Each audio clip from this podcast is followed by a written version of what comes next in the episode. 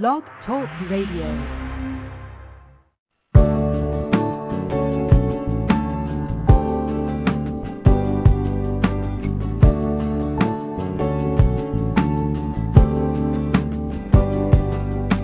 This is Dr. Ross Greene. Welcome to Collaborative Problem Solving Live. I'm delighted that you were able to join in. This program airs each Monday at 3:30 p.m. Eastern Time during the school year.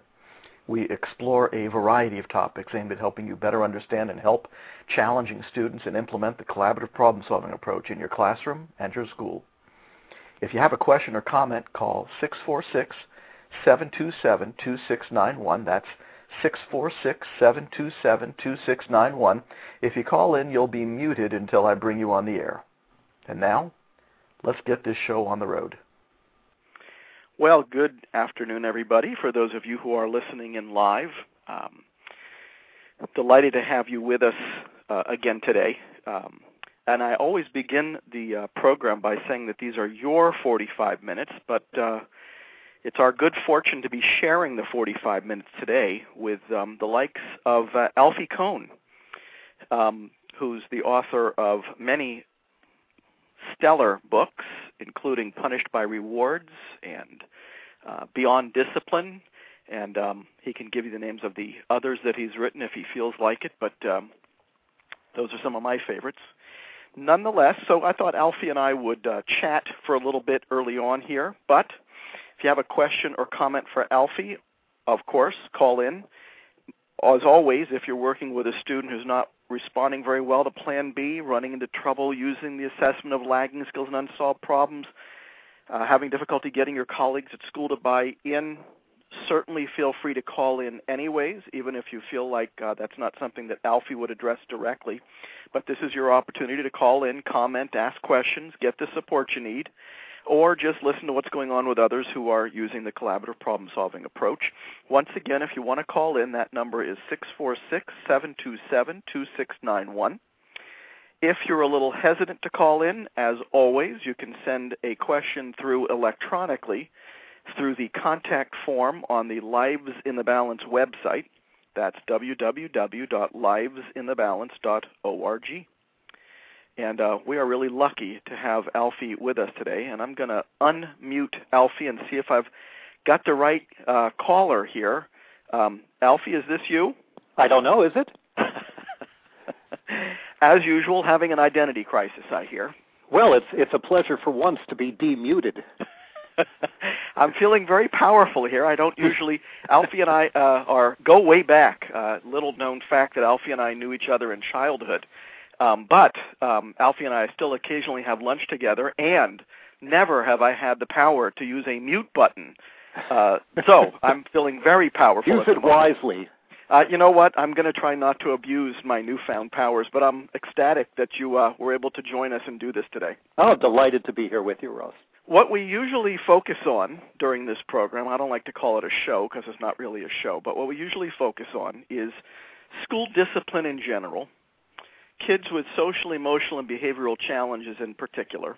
Mm-hmm. And um, these are things that you, of course, have uh, written quite a bit about, and quite a bit not only about um, what we do with challenging kids and how we sometimes misunderstand them and apply uh, interventions that tend to be way over the top in terms of being punitive. Um, maybe we should start just by me asking you, where, do you see school discipline heading these days? Are we heading in the right direction? Um, what do you see folks doing out there that you like? What do you still see folks doing out there that you think needs work? I'm not sure I'm able to offer a sweeping statement about trends. I'm always skeptical of such statements when I hear or see them. Um, I can only put together anecdotal information. Uh, I think, as as as is always the case, many educators are torn between what I might call a doing to approach and a working with approach, and you can uh, map that out onto your own schema about uh, different plans and baskets and so on. Um, I think there are many schools and individual educators who know in their hearts that punishing and rewarding kids to make them obey is not only ineffective uh, but more importantly, counterproductive. It doesn't help them to be the educators they know they can be and do what's right by kids. But there are various pressures, both internal and external, to get compliance. And so even schools that are trying to create caring communities, trying to come up with uh, uh, peer mediation and conflict resolution problems and offer the support to individual troubled kids that they need, nevertheless have trouble giving up um, those standbys of detention and suspension and uh, stickers and uh, marinating kids in praise and rewards. Um, and part of the problem, I think, is that we're looking for new techniques. How do I deal with the kid who, dot, dot, dot, without asking the underlying question, what's the goal here? And I think in too many schools it continues to be the case, uh, explicitly or implicitly, that the real goal that informs their actions with this kid or this policy on a Tuesday afternoon is not really helping kids to become compassionate, ethical, happy people. It's to get kids to do whatever we want them to do. And as long as that continues to be the case, I think we're going to be thwarted in the in the better part of ourselves to help kids become good people. So, what should the goal be? Well, the first thing I do when I work with educators or parents is to ask exactly that question. Uh, I can offer suggestions. I can draw upon research. I can critically analyze policies but it would be presumptuous of me to say, here's what your goal should be with your students. But wherever I go, I, when I ask that question, how do you want these kids to turn out after they've left your school or classroom? I get essentially the same answer. I get a list that I know from, I, I mean, I gave you a couple of examples. I think listeners can guess. People say, we want kids to be critical thinkers creative, curious, lifelong learners, problem solvers, kids who are happy, ethical, responsible, successful. We want them to be caring people, and so on. Those items appear on virtually every list.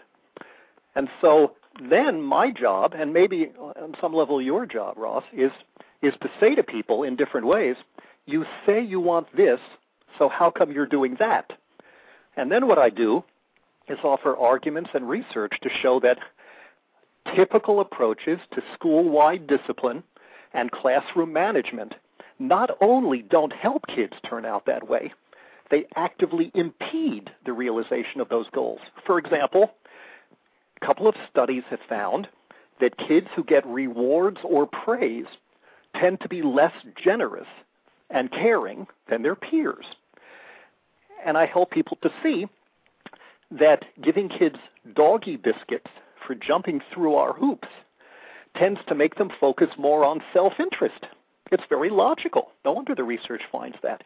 And similarly, any kind of punishment, even if we use euphemisms like logical consequences, are basically saying to kids, here's how we'll make you suffer if you don't comply with our expectations. It's not just that some kids and you and I have talked about this. Um, it's not just that some kids with special challenges and needs are unaffected by punishment, so that's not the right strategy for them because they're doing the best they can. It's that no kid ever benefits from any kind of punitive intervention because punishments like rewards can never buy us anything other than temporary compliance, and even that at substantial cost. You're preaching to the choir as far as I'm concerned. Of course, you and I talk frequently, and so um. I know that you and I are on the same page. Mm-hmm. I I was in um I'm up in Maine actually right now. Uh, uh-huh. up uh, way north of uh, Portland and was visiting some Head Start programs today. Yes and was, um, of course, struck by number one, the neediness of many of the kids in some of the classrooms, and this is not specific to Head Start. I'm struck by the neediness and lagging skills of kids in every classroom that I visit, although in some classrooms it's more striking than others. Yeah. But uh, in some of the classrooms that I was in today, uh, it was it was quite clear that a majority of the kids in the room were lacking in some crucial developmental skills, exactly the skills you mentioned that we want kids to be good at flexibility, problem solving. Um, but there's also this um, bind that I think sometimes classroom teachers find themselves in, mm-hmm. and that is that while many of them, and the goals that they have for their students speak to this, while many of them would love to be teaching flexibility, adaptability, frustration tolerance, problem solving. Yeah. Also, this strong need, understandable need, to have the classroom maintain some semblance of behavioral control. Mm. I think a lot of people feel that those two goals, helping individual kids and maintaining control in the classroom, are contradictory and uh, at odds with each other. Mm-hmm. What's your take on that? Well, I think we have to begin by distinguishing between control by the teacher and a controlled environment in which the kids can play a more democratic role in thinking together about what the classroom looks like. So many people confuse those two and assume that if the teacher doesn't have the traditional um, role of controller, that the classroom will be, quote, out of control. And I don't think that follows at all logically or in fact. And the second distinction I would make is between control and structure. Some of the most exciting democratic communities I've been in, where the kids play an active role together through class meetings in making decisions and solving problems together, are actually highly structured environments. Um, but when teachers say that they need the kids need structure, they are often rationalizing a more traditional top-down approach in which the teacher exerts control over the kids. Now, your question gets also to a distinction between responding to the individual student's needs and looking collectively at what the whole classroom needs. And um, there are times when you will, every teacher experiences that pull in different directions. On the other hand, when each of the individual kids is being treated with respect by the teacher and brought in on decision making, the whole class, the class as a whole, tends to function better. And so there's this balance between individual decision making. What would you like to write about? What do you think um, would be a good way for you to show me what you know about this topic, said to individual kid. And on the other hand, the collective decision making. I mean, when you put autonomy and community together, you get democracy, which is something completely unfamiliar to most Americans, certainly to people in schools. Um, and I think it's possible to do that. The problem is that most teachers aren't experiencing the tug between what Louisa decides for herself and what the whole class should decide together that would be in their mutual interest. What most teachers are doing is just figuring out what I can do to make them reach my goals in a way that's convenient for me so that you lose out on both individual and collective uh, decision making. But it takes not only skills for the teacher to facilitate a class meeting, to help students figure out how to create an environment that's to everyone's best interest. It also takes guts. None of the stuff that you talk about, Ross, or that I talk about, in terms of social, moral, emotional, or intellectual progress, none of this is possible until teachers are willing to give up some control and to take a hard look at the extent to which what they're really looking for from their kids is to do what we tell them to do. And the more we're focused on compliance, the more we're just going to keep shuffling through an endless variety of discipline and classroom management tools that an endless supply of consultants will be all too happy to sell us. Well, it's interesting. If you focus on compliance, you're not doing any favors for what I've come to call the regular old kids. Or any kid. You are especially putting at a disadvantage kids who aren't very good at the skill of compliance in the first place because now you are demanding a skill that they aren't very good at in the first place. Right, right, right, right. And oh, now, right, I see. So the second point of what you're saying I, I, makes, makes absolute sense, and most teachers agree with that. All right, if I'm doing that to that kid, you know, but, but they claim they're doing it for the regular kids. That's I right. have all the the good kids to think about. The rest of the class when when when Joey acts up. But I think you're absolutely right. You're not. eh, Let's take a real practical, concrete example.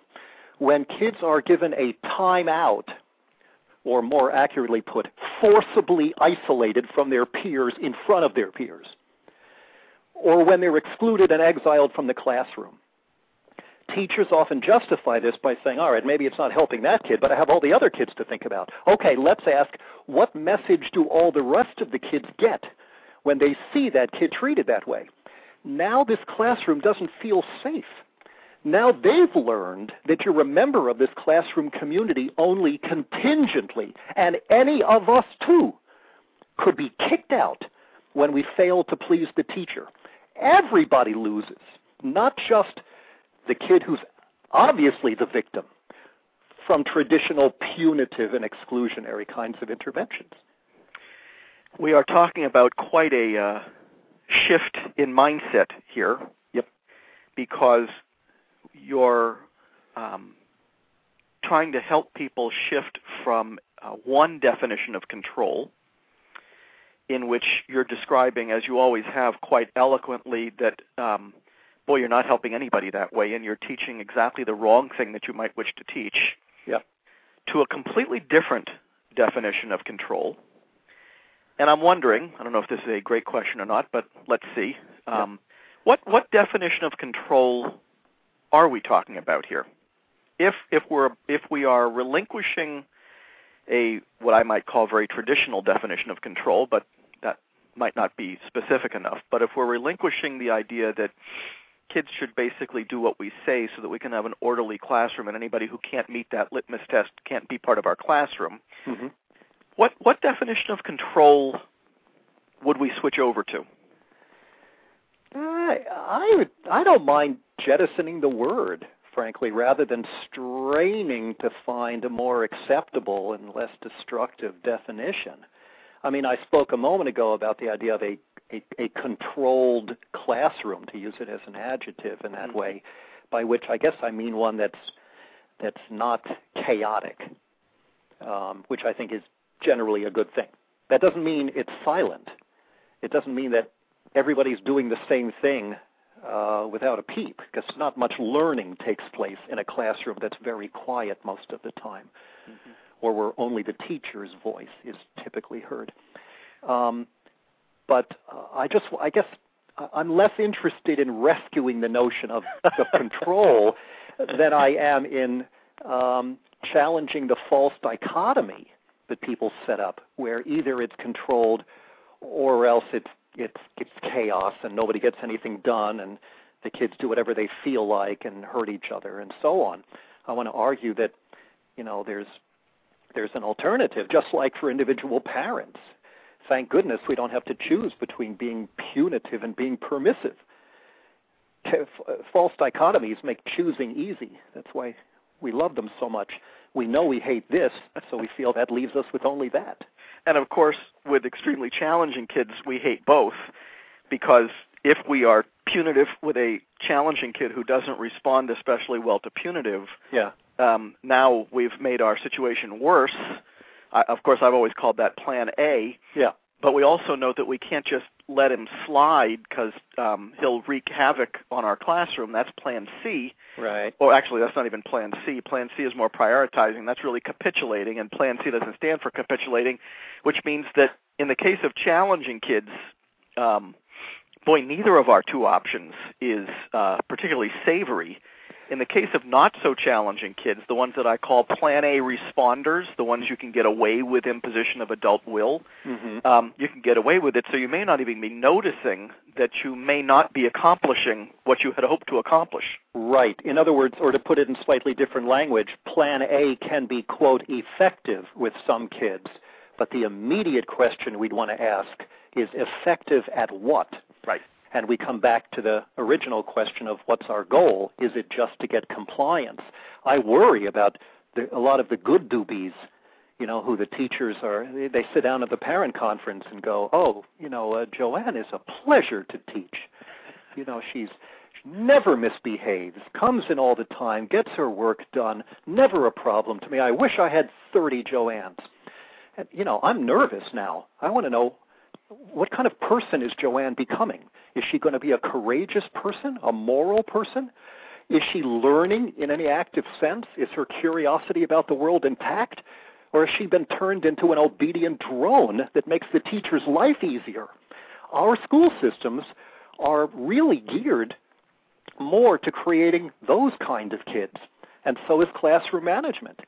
That's why you start out with the long term goals. For example, if you want kids to be courageous, independent thinkers, then boy, is that going to lead you to think about these other questions differently. So we are abandoning the word control because we don't need to use it to define what our goal really is. What is our goal? And you've you've talked about it a little bit. I just want to ask you to be a little bit more explicit. What is our goal? Uh, and maybe some ideas for folks who aren't necessarily familiar with your work, as if there is such a thing. Oh, imagine that. I have trouble imagining Oh, it. yes, yes. Um, what? How do we? How do we get there?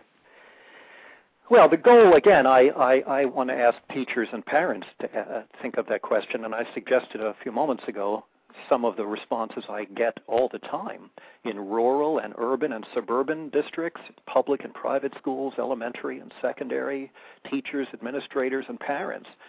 They all say, you know, we want kids to be happy, ethical, et cetera, et cetera. Um, how we get there uh, involves, as I w- one aspect of it is to, as I said, be willing for us to give up some control and give kids individually and collectively more opportunity to make decisions. I like to say that kids learn how to make good decisions by making decisions, not by following directions. And so any aspect of our of our classrooms that are really oriented to getting kids to follow directions is most likely just going to make things more convenient for me as the adult, but not going to help me meet my long-term goals for the kind of people and learners the kids turn out to be. So what I found, not only from from research and from thinking about it, but from visiting loads of classrooms and schools, is that the teachers who are getting the best results in the best sense of that word, I don't mean quiet, orderly, uh, compliant classrooms, and I certainly don't mean high test scores, but I mean, you know, kids who are excited about being in school, who are treating each other with gentleness and care, um, who are taking responsibility for their own learning because they've been given the opportunity to do so, structurally speaking. What those teachers are, are doing to get there is some combination of the following.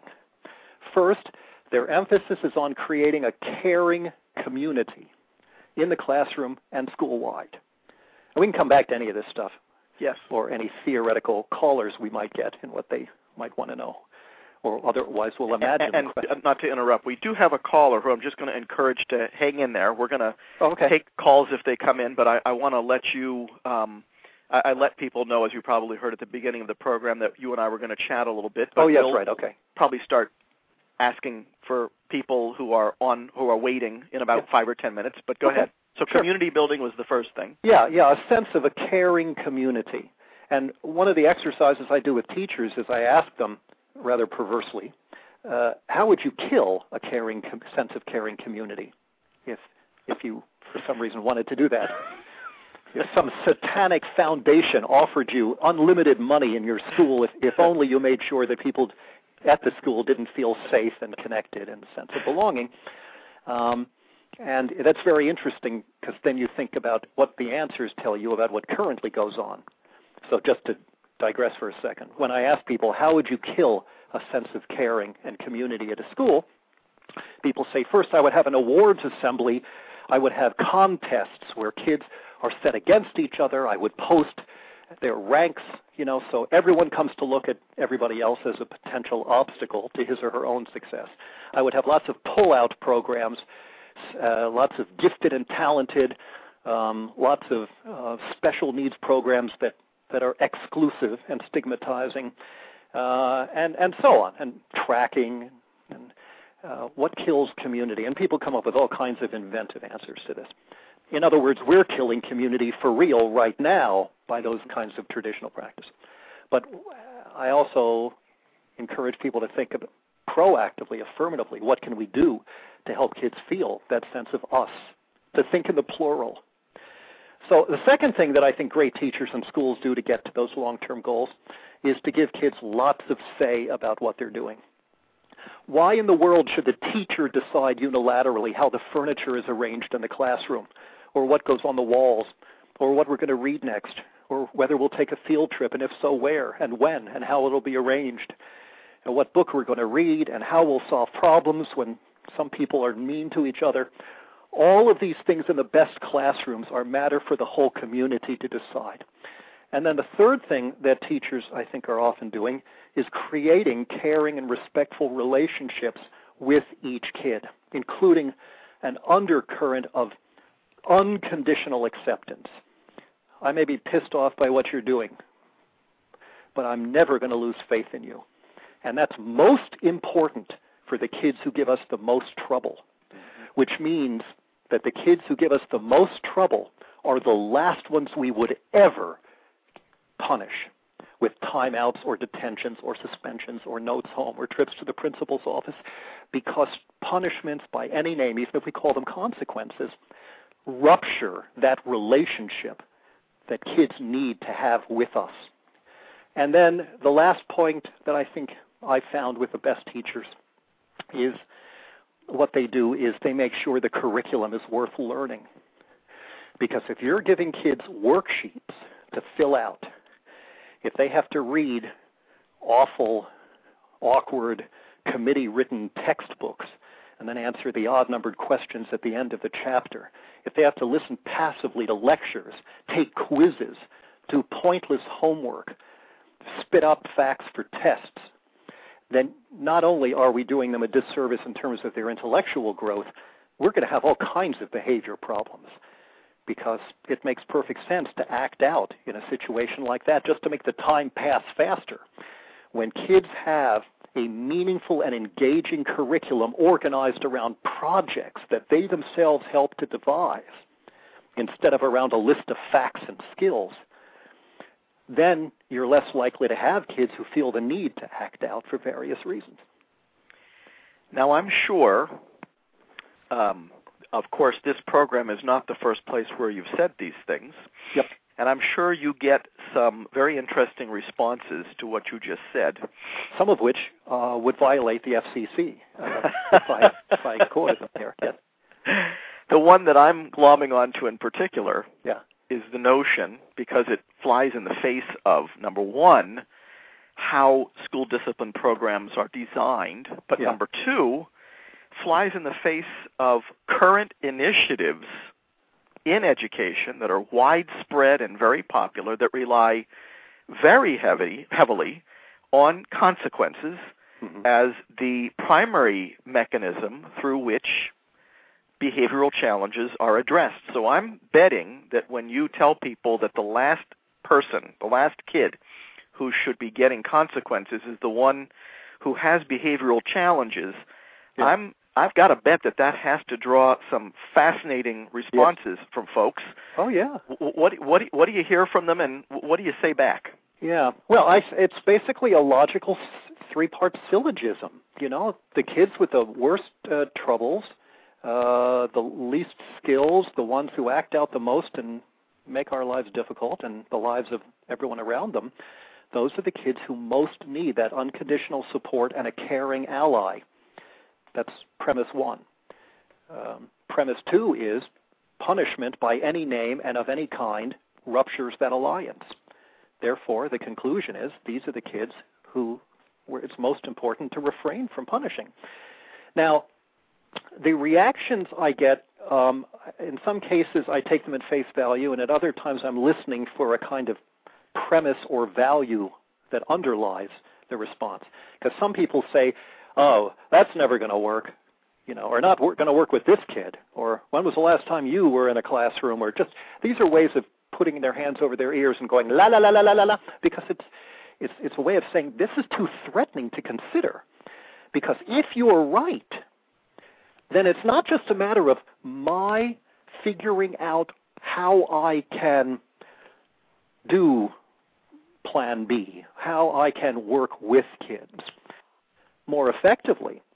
I would have to call into question what I've been doing for years. Mm. And I might have to call into question the way I was taught and raised. And it becomes psychologically very challenging to consider the possibility that this is true. Now, when people say, I'm already. tell me how to do it, I have my responses include I would need to know more about you and this particular child and your relationship and what's been going on rather than giving just generic advice. And another response is read Ross Greene's books. um, and I paid big money for that plug, ladies and gentlemen. Absolutely, you'll receive the bill next tomorrow. but the um, uh, there, but when many people ask, "What do you do instead?" It's a question that is, on the one hand, very reasonable and legitimate, but on the other hand, is a question that is often used to fend off the possibility of learning what to do instead. Sometimes I find teachers and parents ask that question not because they want an answer, there's an exclamation point at the end, meaning it's unrealistic, I've already decided it can't be done, and it would be awful, it would be terrible, it would be unrealistic to think you could stop making kids suffer, which is what's known as consequences, instead of posing it as a question. How's, how's it really been working? The problem is that when, when punishment proves, as it always does, counterproductive on many levels, the response typically is to think, I need a new way of punishing. I need uh, uh, to escalate it, or I need to come up with a cleverer uh, behavioral plan so the consequences are more immediate, or they hit home or a bigger paddle in effect, a bigger paddle or a more effective paddle, right? And if that doesn't work, then the assumption is I've got a really resistant, difficult kid. Mm-hmm. I need some outside help. In other words, you could go 40 years of working in a school system watching punishment fail every day of your professional life and never question the premise that punishment is effective. Because the more it fails, the more you think the problem is with the kid or the technique of punishment rather than with the idea that by making kids unhappy deliberately, you're going to help them. Um, and so that is hard for a lot of people to hear. Um, and some people, by the way, I think, and this is a very interesting topic. I'm actually curious to see what you think about this, Ross. I think some people who promote punishments do so because they believe it's the only thing that can ever work if we get it right. In other words, they have an empirical belief uh, that it that it's useful or the the best that we have. But there are other people who have feel uh, that punishment is a moral imperative. So even if you provided them with absolute documentation, beyond a shadow of a doubt, that punishment will not help, all it will ever get you is that temporary compliance and will make things worse. On some level, many people wouldn't care because they think in some primitive, you know, substratum of their reptilian brain that when somebody does something bad, you have to do something bad to that person. Uh, and that you're you're failing if you have if you don't punish you're letting that kid get away with it and that even if it makes things worse you can't fail to do that so i think it's really useful to help people at least confront introspect and consider the reasons they're doing it. To ask, put it on the table, shine a light on it. Is that your notion of justice? That you make kids suffer because they did something bad. What's your purpose? Is it to enforce, to uh, to to avenge the victim, or is it to solve the problem? Um, that's why you know I tell teachers if parents say, "What are you going to do to the kid who did this to my kid?" That one possible response might be, "That depends. What's our goal?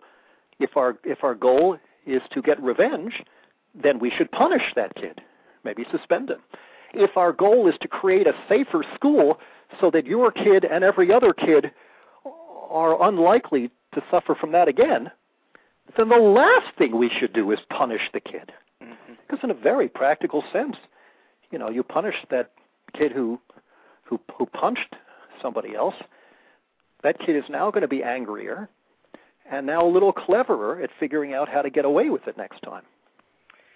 Well, and you're saying something um, that certainly uh, resonates with me, and that is that people who tend to be very punishment oriented um, often haven't given what they're doing a great deal of thought. Not only have they not given what they're doing a great deal of thought, they haven't always necessarily given a great deal of thought to how it is impacting the individual they're doing it to. Yeah. But they especially sometimes need help thinking about what is the goal here. You're talking about the kid now. No, I'm, I'm talking about the adults. Oh yeah. Oh okay. What's our goal, and is what we're doing to this kid really helping us move in that direction? And sometimes people just need the opportunity to give the matter some thought because uh-huh. they never have. Yeah, right, right. And I'm by gonna, the way, that the failure to think through, you know, that's how you describe many of the troubled kids. Indeed.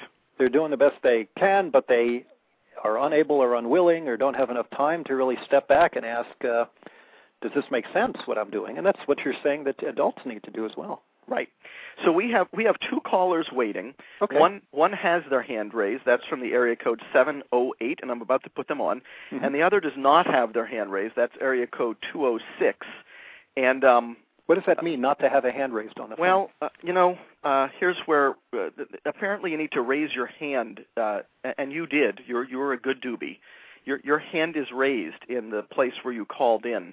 Um, apparently, there's some place where you click that you actually want. Oh, you push a zero to say I want to be on the air or something. Got it. Okay. So I'm, I'm going to assume that the person from area code 206 does not want to be on the air and is just listening to the program for having dialed in.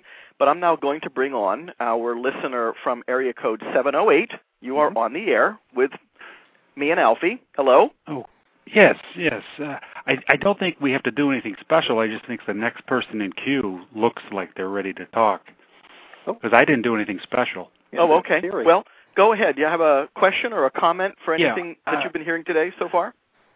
Well, it, uh, what you're talking about reminds me of the vocabulary of the correctional system. I mean, it's uh, there's quite a few parallels between the educational system and corrections.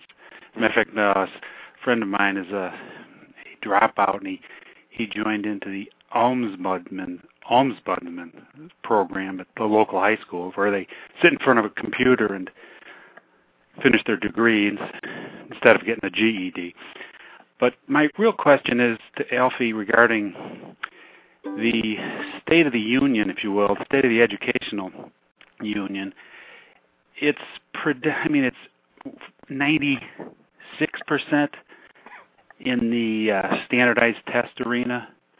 And probably there's there's a few floaters out there. But how does a parent uh, wrestle with this with this uh, this kind of uh, a system where you're you know I'm not going to change it. I, I have my son's a sophomore. He's he's going to you know go through this. The, he's going to go through the standardized test mill, and what how does a parent um, keep the the child from becoming, uh, you know, lost in the in the uh, boredom of it all. Well, well, the the challenge for me here is to try to answer that in a minute rather than an hour. Well, you've got uh, you've got four or five if you want, but go ahead. But I don't want to go too. I mean, th- this is related, and it's by the way kind of interesting the respects in which this question is related to what we're mostly talking about.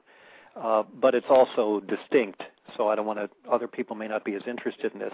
The respect in which it's related is that more pressure to raise test scores also leads teachers to become more controlling in the classroom and to create the kinds of learning tasks that are far less interesting and engaging, leading more to more uh, kids acting out. Um, and it, it is also related in another even more disturbing sense in which um, uh, kids who are potentially low test scorers, therefore reflecting badly on the adults, are sometimes classified uh, as behavior problems and excluded from school and so on. Um, this was seen with the Many Children Left Behind Act, where there's more criminalization of uh, of acting out behavior on the part of kids for reasons that have to do with the adults' reputations from average test scores. So those things are related, but uh, what I think parents can and need to do about almost any problem, whether it's standardized testing or homework and so on, is to move on two tracks at once. In the short run to do what we can to protect our kids, to inoculate them against the harm uh, as as best we can in the short run, and then in the long run to become politically involved, to organize and mobilize, to join with other parents, you know, to talk about this, uh, you know, at birthday parties and the beauty parlor and dinner parties and online in the supermarket and to try to get a sense to to let parents know that you know absurd, ludicrous, um, destructive policies of both the Obama and Bush administrations around issues like standardized testing. Um, this is not like the weather. Not a fact of life. You know, these are political decisions that can be questioned and challenged and, and rolled back. And many parents and some teachers are actually boycotting the test. Some kids have done that on their own in some states, have said, I, you know, my kid's not going to be part of this. Um, and I'm going to try to make sure that as many other parents as I can are brought into to doing this. I, I've written a lot about this, and I've drawn on the wonderful ideas that a grassroots movement uh, reacting to what you've described has begun to grow around the country. If I may, Ross, mention my website, Absolutely. Where there's a lot of a lot more resources on this topic. Uh, my website is basically my name. It's spelled A L F I E K O H N dot org, and then click on standards and testing. Um, we have only about two minutes left, oh. um, but as long as we're on the topic, the Obama administration just today has yeah. um, released some information about how they intend to change uh, No Child Left Behind, or as you call it, Many Children Left Behind. Um, any thoughts on what you're reading? Uh, I'm, I'm just beginning to grasp this. It's just new, uh, you know, and it'll go through re- revisions. You know, they're they're basically doing what I many of us predicted, which is uh, sanding off some of the rough edges, like the uh, the absolute deadline, every child proficient by 2014. You know, which of course no unmedicated observer ever believed was possible. But at the same time, they're not only leaving intact, it would appear, the absurd, punitive, and test driven nature of this law. In some ways, it looks like they're going to make it worse, I'm reading now. Uh, I hope I've got this wrong, but my understanding from just look, reading it in the newspaper is they actually want to take money that was apportioned on the basis of need, like the number of poor students in a school district and instead make more of that money a reward for having raised test scores. I mean, you, you hardly know this is to the right of George W. Bush. Mm. Uh, the, the notion of fairness is turned upside down. Um, first of all, the, the idea that you you reward people, you make you offer money contingently to children's education, or you have to jump through the hoops to get funded, is an obscenity. But to make it worse, it's not even on the basis of success in helping kids to learn. It's on the basis of scores on standardized tests that measure what matters least. Yeah. You know, so it's and that's why we have to. This is a key time for us all to contact our U.S. representatives and, and senators and say, absolutely not. You know, this kind of tweaking and even exacerbating of a terrible law. Uh, we've already perhaps cost, you know, half a generation with this madness, and now proving once again that the relevant distinction is not between Democrats and Republicans, but between people who have some understanding of what learning is about and those who haven't a clue. And we end up, unfortunately, with the clueless getting to mandate their ignorance with the force of law. Alfie, it is always fun. We unfortunately need to end the show for today. Okay. Program. I'm sorry, I slipped and called it a show. Um, you got his website. It's always a blast talking with you and hearing your ideas. And um, thank you so much for taking the time to participate in this today. Well, I I, uh, I appreciate the invitation, Ross, and I hope your your listeners uh, know how good they've got it with the kind of humane and effective advice you offer with with tough kids, which stands out like a um, you know a diamond in a field of manure in terms of uh, opportunities to do right by kids and to be more effective. We'll we'll give you time to rethink the, that analogy um, for, for, the next time that you go on. Thank you. Um, but rethought. It's been a blast. I can't wait to see you again. And once again, thanks for thanks for doing this today. You bet. Okay. Bye. And to those of you who have been listening in, join in again next week. We'll do it all over again. Thanks to Alfie Kohn. Uh, boy, his work is so important and what a privilege it was to have him on the program today. Talk to you next week.